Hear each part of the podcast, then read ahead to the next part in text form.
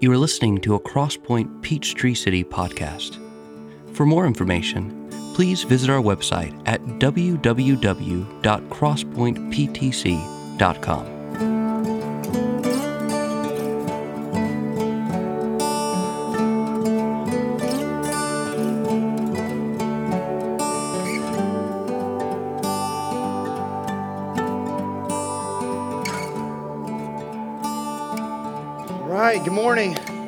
see you guys this morning. Thanks for bringing the church into this building. Uh, if we haven't met, if you're new, my name's Jamie, one of the pastor elders of our church, responsible most Sundays for the preaching of God's word.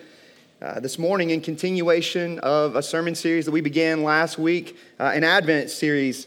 Uh, for those of you who may not be looped in, uh, the, the word Advent uh, is derived from, it's taken from the Latin word adventus, which means coming or arrival. This time of year, though always as a church for us, but with greater emphasis, uh, we focus our attention on the coming of Jesus into the world, the joyful celebration of his first coming, and the hopeful celebration uh, or anticipation, I should say, of his second coming.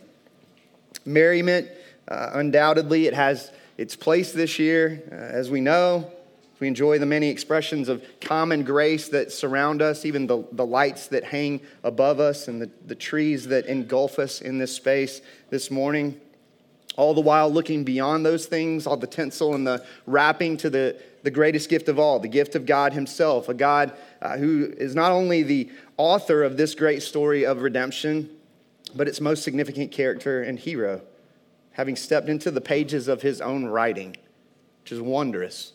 Emmanuel, God with us. And yet, longing too has its place this time of year, as, as many of us know who have experienced what it is to live in this fallen, broken world. We look to the day when Jesus will return to usher in the great happily ever after that awaits his redeemed. It's a season to celebrate, yes and amen, uh, but it's also a season to, to yearn. My prayer for us being, I mentioned this last week, in the days to come, that an advent would occur, that God would break in on us with new surprises, that He would touch us with a renewing and restoring power, that He would awaken our hearts to a feeling sense of both deepest joy and deepest longing as we look back on the many promises fulfilled in His first coming and look forward to the many promises that await when He returns to set all things right. All the while recognizing, we'll see this this morning as we did last week, the beauty of his redemptive work even now, as a people living in the already and not yet time in between. That's the hope of Advent, the living God breaking in and, and breaking through, awakening our hearts to the beauty and wonder of who He is and what He has done, what He is doing, what He will do for us in Christ Jesus, revealing to us the wonder of Christmas yet again. And so, with that, I invite you to open your Bibles to Matthew chapter 12. That's the chapter we're going to open uh, every week of this series leading up to Christmas Eve. Matthew chapter 12, verse 40.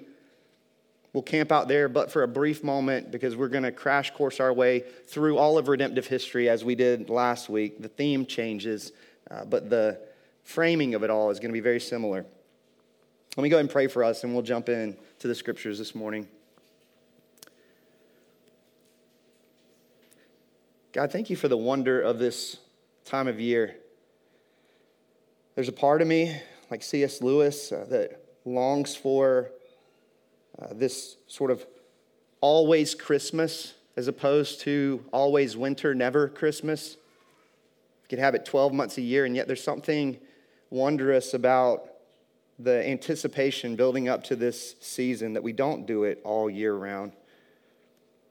The songs that we sing the place that they have in this moment, this time of year, and the way that those songs warm our hearts, as does the story of Christmas. It's a story that we tell year round as a church as we celebrate your birth, Jesus, all the time, not just this time of year. And yet, I'm grateful for uh, the unique sense of wonder that you stir in us as we, as we sit with the Christmas story in a unique way during the Advent season. And so, I do pray as we sit, Spirit of God, with your inspired word in front of us, that you would break in, that you would break through, that you would awaken our hearts to the beauty and wonder of this God who redeems, who has entered into this story, who will return again, and who meets us in the space in between.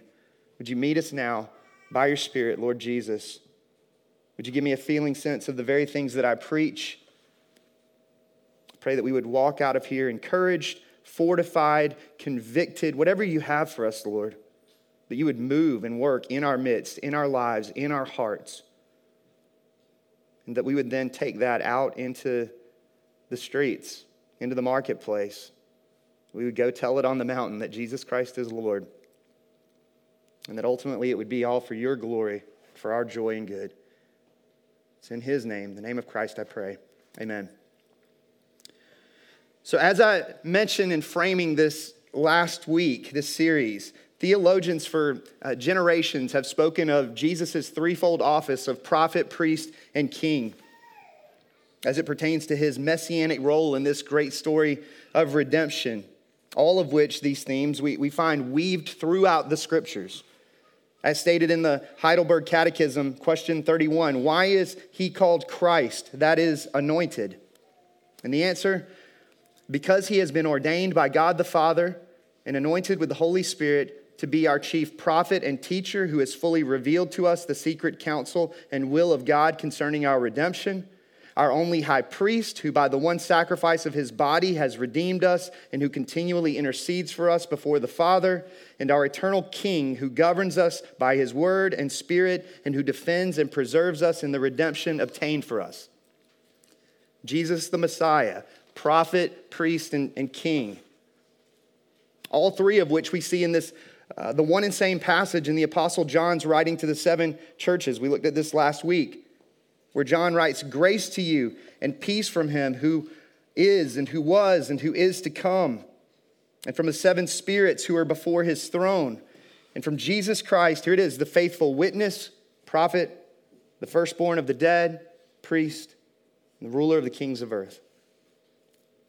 More explicitly, we see Jesus himself uh, in the gospel accounts give reference to these offices throughout his public ministry. In fact, as I mentioned last week, we see all three referenced in Matthew chapter 12.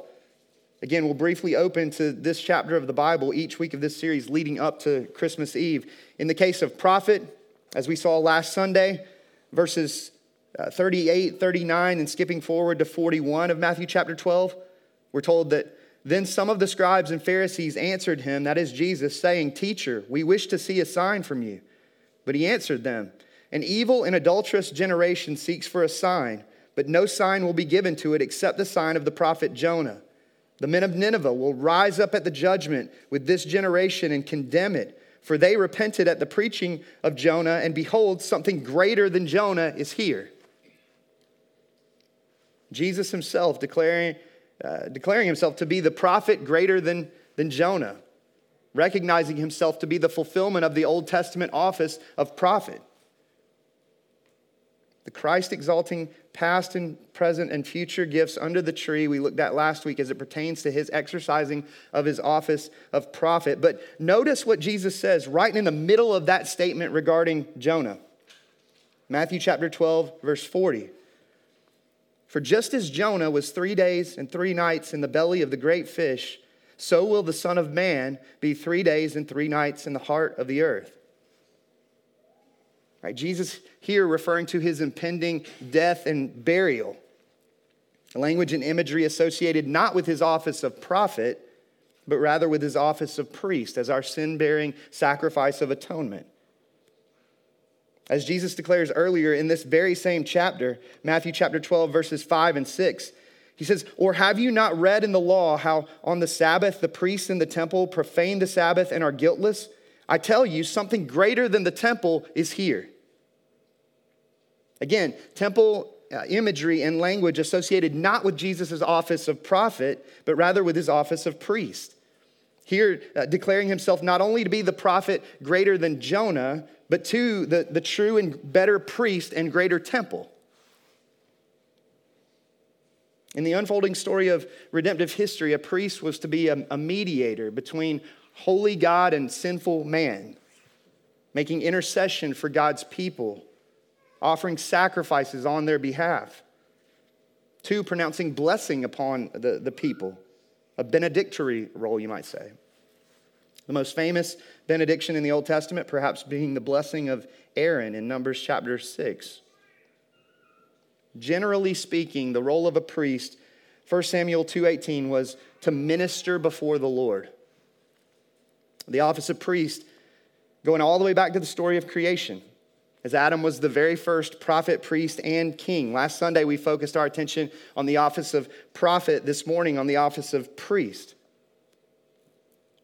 So, how is it that Adam was the first priest? After all, not only are the words prophet, priest, and king not explicitly found in the, the first few chapters of the Genesis story, but in the beginning, there was no need for a mediator between holy God and sinful man. There was no sin. Going back to a passage we looked at last week, Genesis chapter 2, verses 15 through 17, we're told that the Lord God took the man and put him in the Garden of Eden to work it and keep it. And the Lord God commanded the man, saying, You may surely eat of every tree of the garden, but of the tree of the knowledge of good and evil you shall not eat, for in the day that you eat of it, you shall surely die. Uh, upon first glance, one might be inclined to think that working and keeping the garden was something of a gardening role. Right? The scattering of seeds, the, the watering of the land, the gathering of the harvest, which was undoubtedly part of Adam's responsibilities in that garden utopia of, of Eden. And yet, the, the paired language of working and keeping there in Genesis chapter 2, verse 15 is used in the later writings of Moses to describe the priestly work of the Levites. If you skip ahead to Numbers chapter 3, verses 7 and 8, we're told, They shall keep guard over him and over the whole congregation before the tent of meeting as they minister at the tabernacle. And they shall guard all the furnishings of the tent of meeting and keep guard over the people of Israel as they minister at the tabernacle.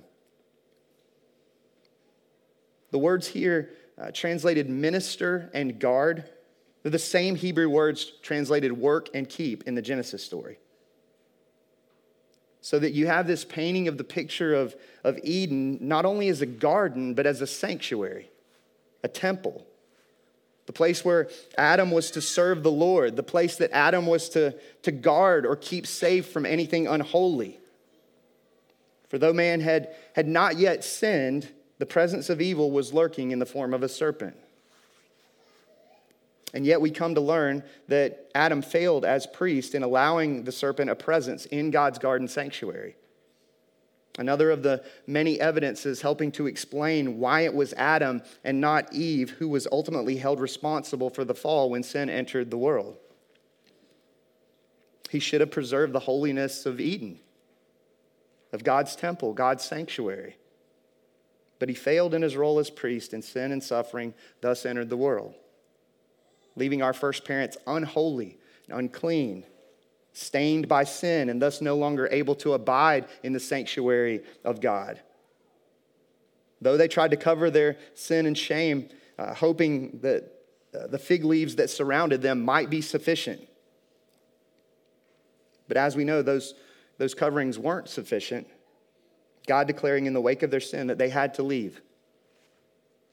And yet, not before uh, giving them a glimmer of hope genesis 3.21 and the providing of animal skins to cover them in their sin and, and shame. A foreshadowing of the work of redemption that god would someday bring about those animal skins the very first blood sacrifice in all of redemptive history. This story is really cool. Story of the bible here you have the shedding of blood that they might be clothed, their shame covered. You see the gospel there? Cast out of the garden, yet not without God's promise of redemption, the hope and promise of a rescuer, a true and better priest to succeed where Adam failed, a Messiah. As we talked about last week, the word Messiah meaning anointed one. The priests in the biblical story, like prophets, were anointed in their roles. One example being the consecration of Aaron and his sons, which we find in Leviticus chapter 8, verses 5 through 12, where we're told that Moses said to the congregation, This is the thing that the Lord has commanded to be done. And Moses brought Aaron and his sons and washed them with water. And he put the coat on him and tied the sash around his waist and clothed him with the robe and put the ephod on him and tied the skillfully woven band of the ephod around him, binding it to him with the band. And he placed the breastpiece on him And in the breastpiece, he put the Urim and the Thummim, and he set the turban on his head. And on the turban in front, he set the golden plate, the holy crown, as the Lord commanded Moses. Then Moses took the anointing oil and anointed the tabernacle and all that was in it and consecrated them. And he sprinkled some of it on the altar seven times and anointed the altar and all its utensils and the basin and its stand to consecrate them. And he poured some of the oil, the anointing oil that is, on Aaron's head and anointed him to consecrate him. Right, the priests of the Old Testament were anointed, or in the lowercase sense of the term, they were messiahed.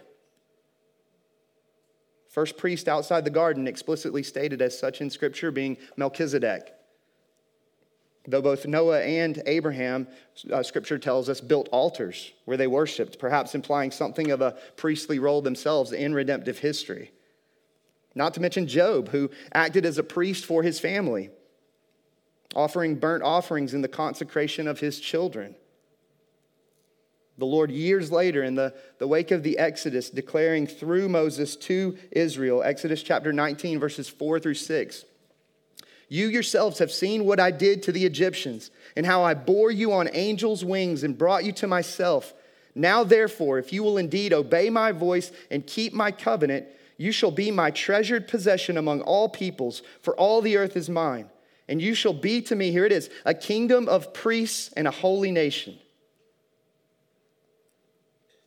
The Le- Levitical priesthood officially uh, was eventually established for Israel with the anointing of Moses' brother Aaron and his sons, the establishment of the tabernacle and temple, the sacrificial system, the day of atonement.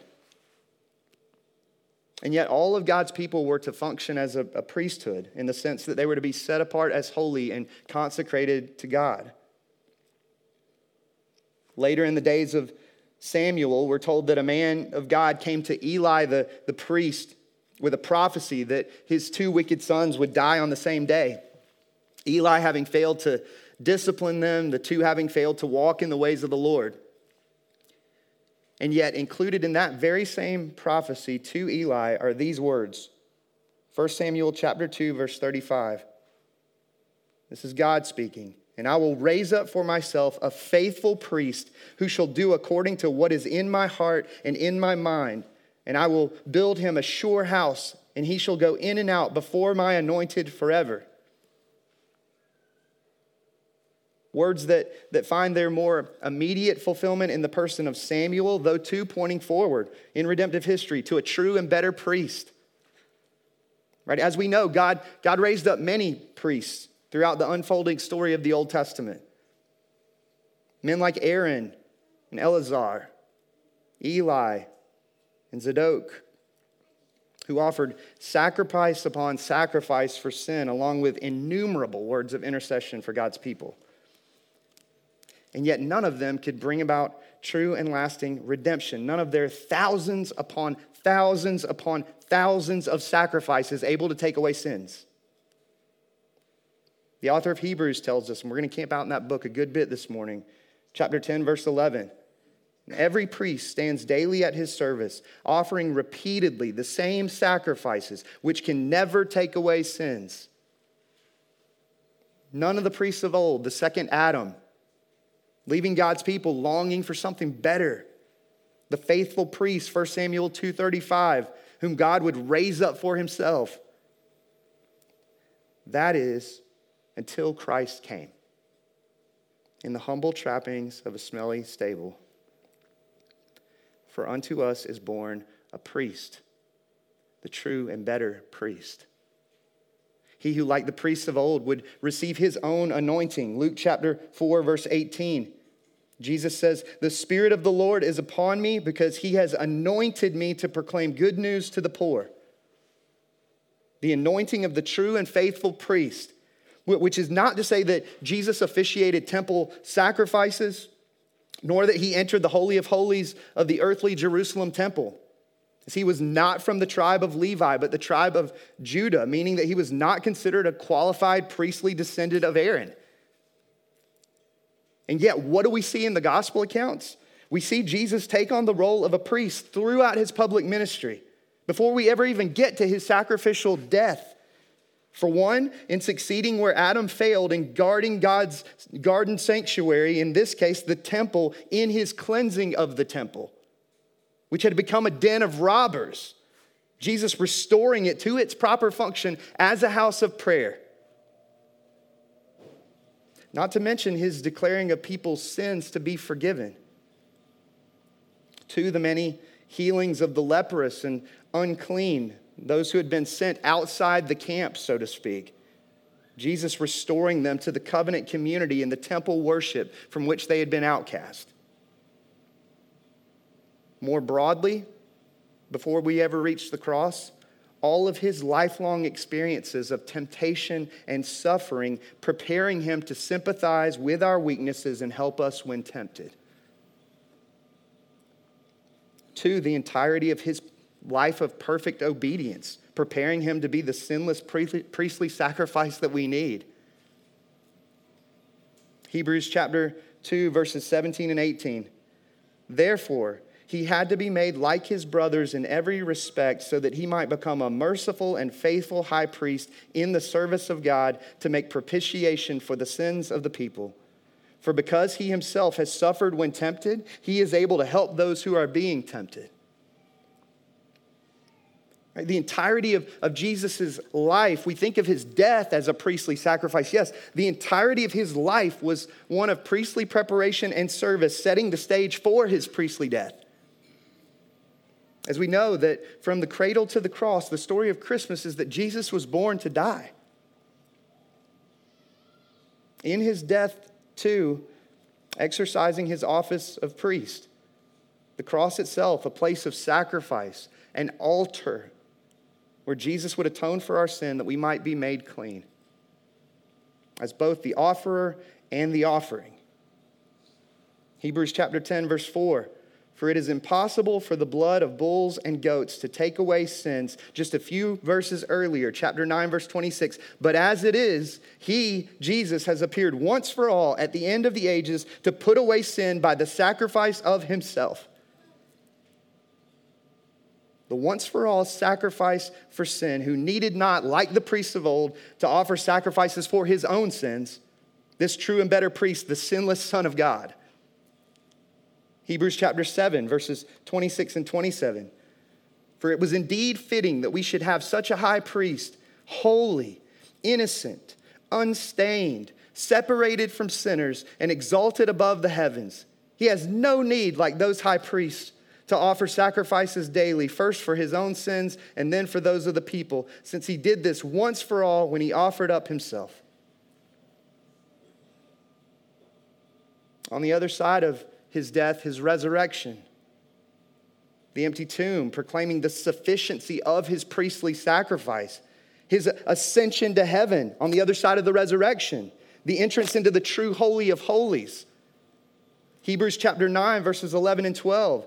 But when Christ appeared as a high priest of the good things that have come, then through the greater and more perfect tent, tabernacle, temple, not made with hands, that is, not of this creation, he entered once for all into the holy places, not by means of the blood of goats and calves, but by means of his own blood, thus securing an eternal redemption.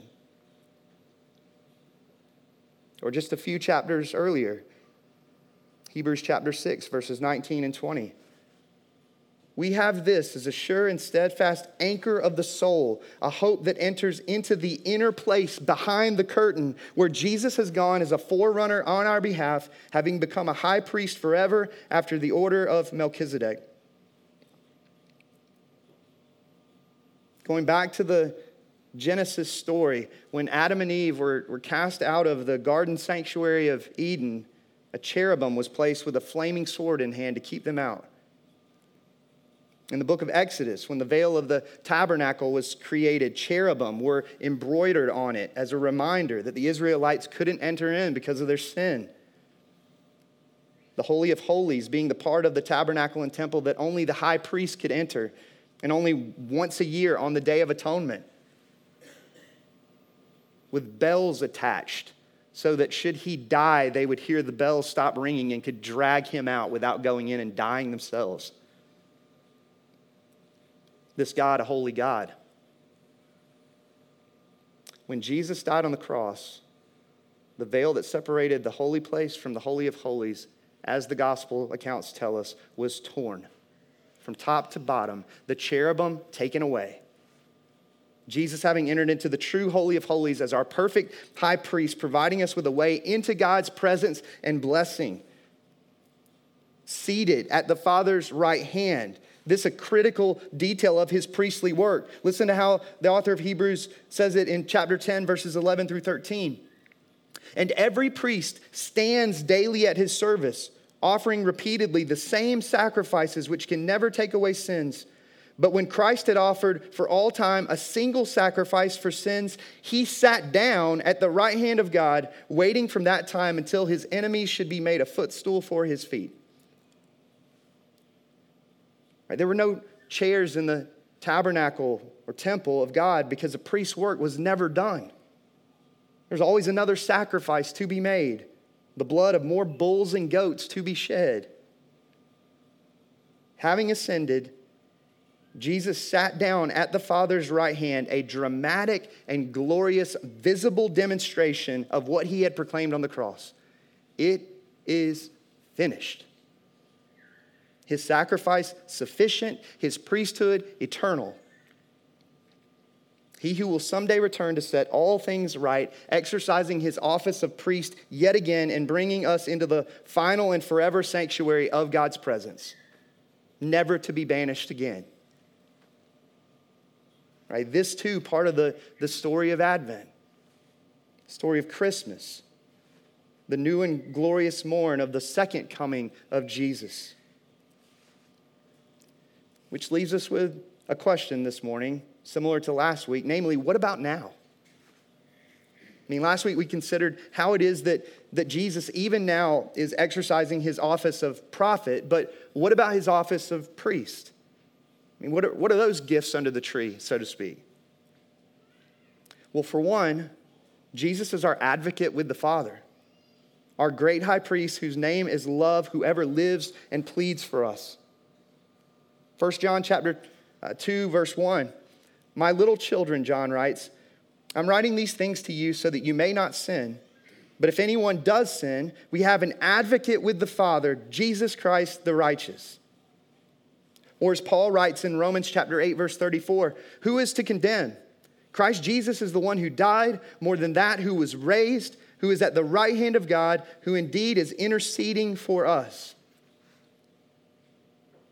Coming back to the book of Hebrews, chapter 7, verses 23 through 25. The former priests were many in number because they were prevented from death by continuing in office. But he, Jesus, holds his priesthood permanently because he continues forever. Consequently, he is able to save to the uttermost those who draw near to God through him, since he always lives to make intercession for them. Meaning that we need not fear when we sin as we seek by God's grace to walk in spirit empowered, sin killing obedience. That we need not despair, trusting that Jesus' presence at the Father's right hand is evidence that we have peace with God and are safe in Him.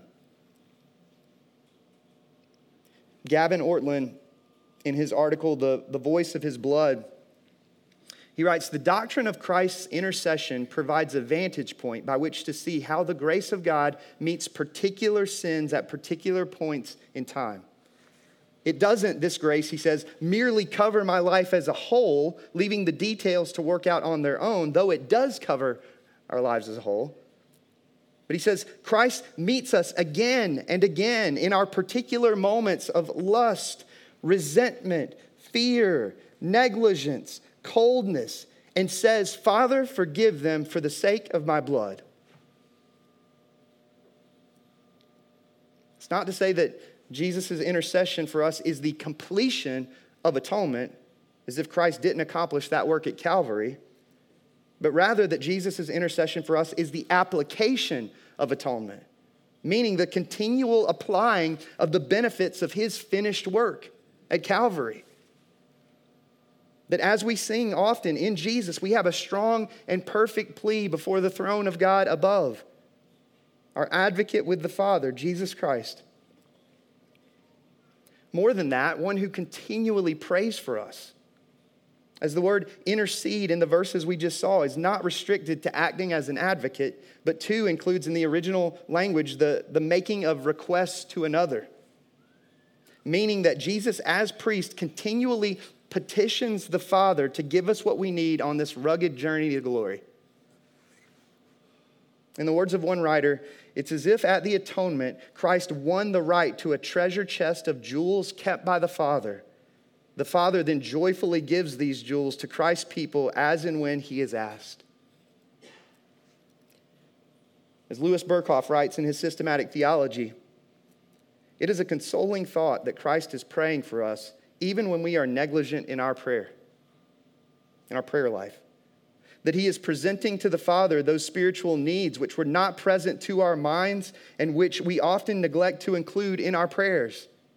And that he prays for our protection against the dangers of which we are not even conscious and against the enemies which threaten us, though we do not notice it. He is praying that our faith may not cease and that we may come out victoriously in the end. In the words of Robert Murray M'Cheyne, I wish his name was my name. Says, If I could hear Christ praying for me in the next room, I would not fear a million enemies. Yet distance makes no difference. He is praying for me. Thirdly, in the exercising of his office of priest, Jesus gives us the mercy and grace we need as one who sympathizes with our weaknesses. Hebrews chapter 4, verses 14 through 16. Since then, we have a great high priest who has passed through the heavens, Jesus, the Son of God. Let us hold fast our confession. For we do not have a high priest who is unable to sympathize with our weaknesses, but one who in every respect has been tempted as we are, yet without sin. Let us then with confidence draw near to the throne of grace that we may receive mercy and find grace to help in time of need. Jesus Christ is the ascended high priest of heaven through whom we have access to the mercy and grace we need as we navigate the difficulties of the journey before us on our way to glory. And lastly, and this is wondrous to consider, in the exercising of his office of priest, Jesus leads us in worship, taking on something of the role of the Levitical priests of old who assisted in the song of Israel. Hebrews chapter 2, verses 11 and 12. That is why he, Jesus, is not ashamed to call them the redeemed brothers, saying, I will tell of your name, Father, to my brothers. In the midst of the congregation, I will sing your praise. The author of Hebrews elsewhere, chapter 8, verse 2, referring to Jesus as a minister in the holy places. That, that word minister literally meaning liturgist meaning that not only does Jesus bring us into the presence of, of God in a way that not even the most glorious of liturgies ever could, but two, that Jesus leads the saints and angels in heaven in worship. So that when we gather like this every Lord's Day, we're joining in a song that's already being sung. Surrounded by the hosts of heaven and God's redeemed as we await the day when, when we will join them in glory. What we need is not the, the blood of more bulls and goats, more sacrifices laid out on more altars, whatever they may look like. What we need this Christmas, what we've been given, is a priest. Jesus, the true priest, the once for all sacrifice for sin through whom we can draw near to God. Coming back to Question 31 of the Heidelberg Catechism Why is he called Christ that is anointed?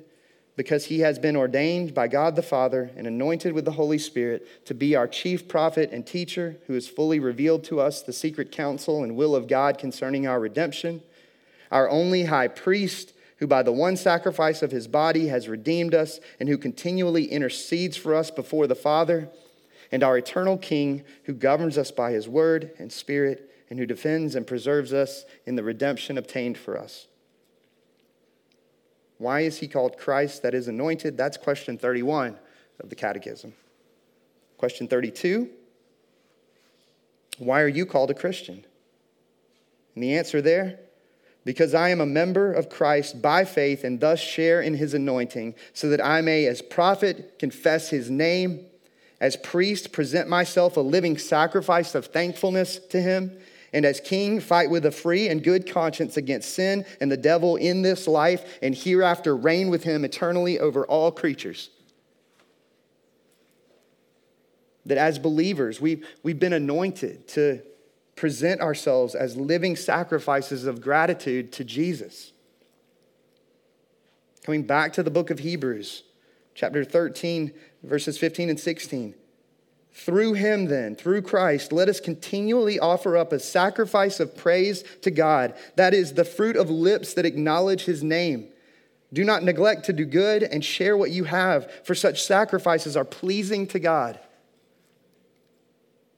Or perhaps more famously, Paul's writing in Romans 12, verses 1 and 2.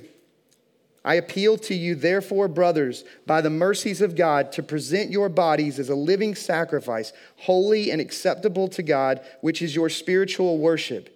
Do not be conformed to this world, but be transformed by the renewal of your mind, that by testing you may discern what is the will of God, what is good and acceptable and perfect.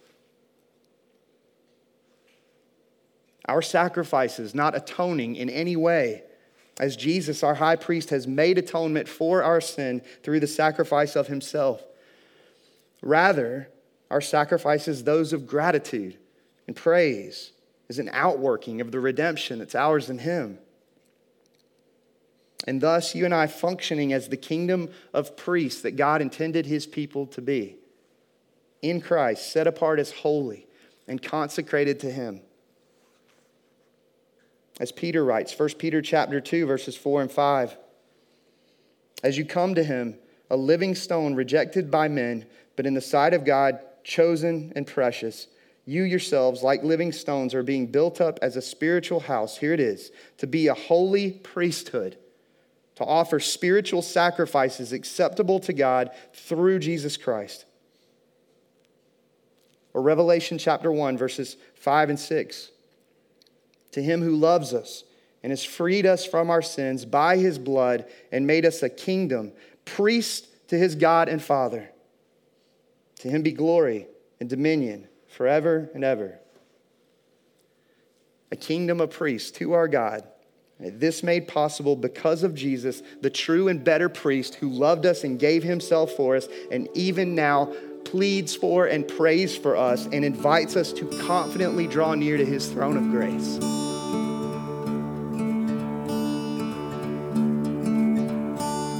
Thanks for listening. If you have any questions about this message, visit us at crosspointeptc.com. There you can contact us, find further resources, and directions to our gatherings.